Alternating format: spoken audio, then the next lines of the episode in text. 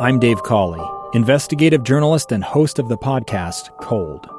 Don't miss Cold's new Season 3, where I look into the unsolved disappearance of Cherie Warren, a woman last seen leaving her job at a Salt Lake City office in 1985. Police cast suspicion on Cherie's estranged husband and boyfriend, but never made any arrests or recovered Cherie's remains. Find Cold Season 3, The Search for Cherie, anywhere you get your podcasts. Live Mike with Lee Lonsberry. Welcome back to the program. Today I'm Lee Lonsberry. This is Live Mike, episode 37 of this historic episode here in broadcasting. I'll tell you what, I'm relatively new to this, and I'll tell you what, today has been an absolute thrill. To be able to witness this history with you, to talk to you about it, to learn it with you, has been a wonderful treat. Now, I'd like it to give you an opportunity to react to it. During the course of the program today, I have shared both the text number and the number where you can leave voice comments. We're going to start walking through those. Before we get to them, though, let me invite you to download an app. It's called the KSL News Radio app. On there, you can listen to today's program. There are camera views in here, so you can see myself at work and the great guests we bring in here. Plus, it's just a cool place to work. It looks neat. If you're ever curious what a radio station looks like, it's the KSL News Radio app, powered by any Hour services. So have a look at that. Now, for reactions, I want to start with, I just got a text from Congressman Bishop, and he let me know his reaction is this. Utah senators neither lobbied me nor gave me their opinion when I voted on impeachment. I extended them the same courtesy. However, had my opinion been asked, I would have disagreed with Mr. Romney's analysis and decision. So see what that means there. He is one that respects the delineation between the two legislative bodies, the two chambers, the House and the Senate. And as a question was put to him regarding the articles of impeachment, he, while not soliciting info from or opinion from the other side, he did not extend it to the senators, though he points out if his opinion had been asked, he would have disagreed with Senator Romney's analysis and decision. We spoke earlier today with Senator Lee, who had a similar disagreement. Let me play that for you now here real quickly. Look, I like him. I consider him a friend. I strongly disagree with this decision. In the heat of this particular decision, it's hard for me to see anything but that disagreement. But, you know, tomorrow's a different day. Every day is a new day. And I look forward to finding other issues where he and I can agree.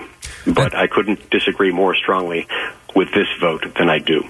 That's Senator Lee this morning as he and I spoke regarding the vote being cast by Senator Romney to convict the president on the first article of impeachment, abuse of power. Now, let's get to what you have to say. I'm going to just start playing some of these voicemails, and in no order. I haven't filtered these at all. I will say, producer Amy, listen through them. Make sure you folks aren't using naughty language, so you can be assured that we've got some clean comments at least. Here they come. I do not agree with Senator Romney's decision because he claims to know that President Trump would not have done that investigation or requested that for anybody whose name was not Biden or, by implication, another political... That point struck me this morning as well. When the senator said that if it had been anyone else, then the investigation wouldn't have been requested and the aid wouldn't have been withheld and all that. That demands the ability to see inside the president's heart, and that's a task I don't think you can accomplish. Thank you, Mitt Romney, for having the courage of your convictions and having some morality. I appreciate your courage. I respect so much Senator Romney's courage to vote his conscience and not follow blindly the rest of the Republicans. I'm proud of Senator Romney. Absolutely. Mitt Romney is doing the right values before politics and party. I actually very much agree with Senator Romney's planned vote. That's kind of how I've felt about this from early on, is that this did seem like overstepping the expectations the public had.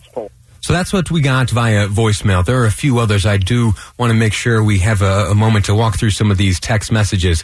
And I'm going to read them top to bottom, those who are weighing in on this issue. There's some other comments about me and my stuttering, stammering ways and the quick pace at which I deliver my comments and opinions. I'm going to skip those, and we're going to focus on the text messages which have been sent in regarding the senator's vote today. Senator Romney, who voted against Donald Trump and voted to convict him of the first article of impeachment. Interesting historical note. That makes Senator Mitt Romney the first senator in history to have ever voted to convict and impeach and remove from office a president of his same party. That's not to say that party ought dictate your behavior and your vote, but it is nonetheless an interesting position, historical position in which Senator Romney now finds himself. Reading these text messages, here's one. Mitt Romney did completely the right thing. Thanks for your courage. Immediately preceding that text message, I will never vote for Romney again. Another, Romney is a Democrat at heart. Do ever forget this vote, or don't forget this vote when it comes time to reelect. I can't read that one out loud. Here's one. Such a political mess. Here's one. Please add my comments to those you're sending to Senator Romney. Your decision to vote for impeachment is absolutely right. Thank you for having the courage and integrity to do so. That's followed by 1, 2, 3, 4, 5, 6, 7 exclamation points. The saddest day in history. Not going to read that one. What else do we have here? Let me see. Who gets to vote to impeach Senator Romney and Representative Pelosi? That was okay. It is about time someone dared to vote their true conscience. I applaud his courage. Next up, guilty as charged. I applaud Mr. Romney. To others, don't see what a expletive our president is. Moving on. Let me see. I have always been a Romney supporter, but not anymore. His personal feelings are in the way, and he's not voting the way his constituents would have him vote. That's an interesting question of the will of the constituents. We have seen that support for the president has grown across the country and here in Utah in particular. And so it does beg the question, does an elected official, are they beholden to the will of the constituency? Certainly when it comes time to seek re-election, you're going to be paying close attention to that. But at one point or at one period of time, you do have to then rely on your own conscience and attitude. And there are kind of split opinions on how a legislator ought vote. Should it be the collective will of the constituency, or has, by being voted into office, the electorate communicated to that legislator that we are going to put our trust in your view and your position and your opinion of things? And so, you know, that's an interesting kind of philosophical debate, which, I welcome you to have. Listen, here's another one. Remove Mitt Romney. Utah should be embarrassed for voting in Romney. And they go on. I'm going to package these all up. I made a promise to you earlier in the day that I'm going to copy all of these into an email. I'm also going to collect the voicemails and the comments left for me on my Facebook page as I asked the question, has Senator Mitt Romney voted the right way and done the right thing? Has he done right by Utah? Has he done right by the president? Has he done right by the United States Senate? I still want to know what you have to think or have to say. 57500 is the Utah Community Credit Union text line. I'm going to sign off in a few minutes, and it's going to be Jeff Kaplan's afternoon news to get you through the afternoon. They're certainly going to continue to cover this and many other things. I am grateful for this opportunity to have witnessed history. I am at the same time grateful for the return to normalcy that will come tomorrow. Hopefully tomorrow we'll have 100% reporting out of Iowa, and we can declare a winner there.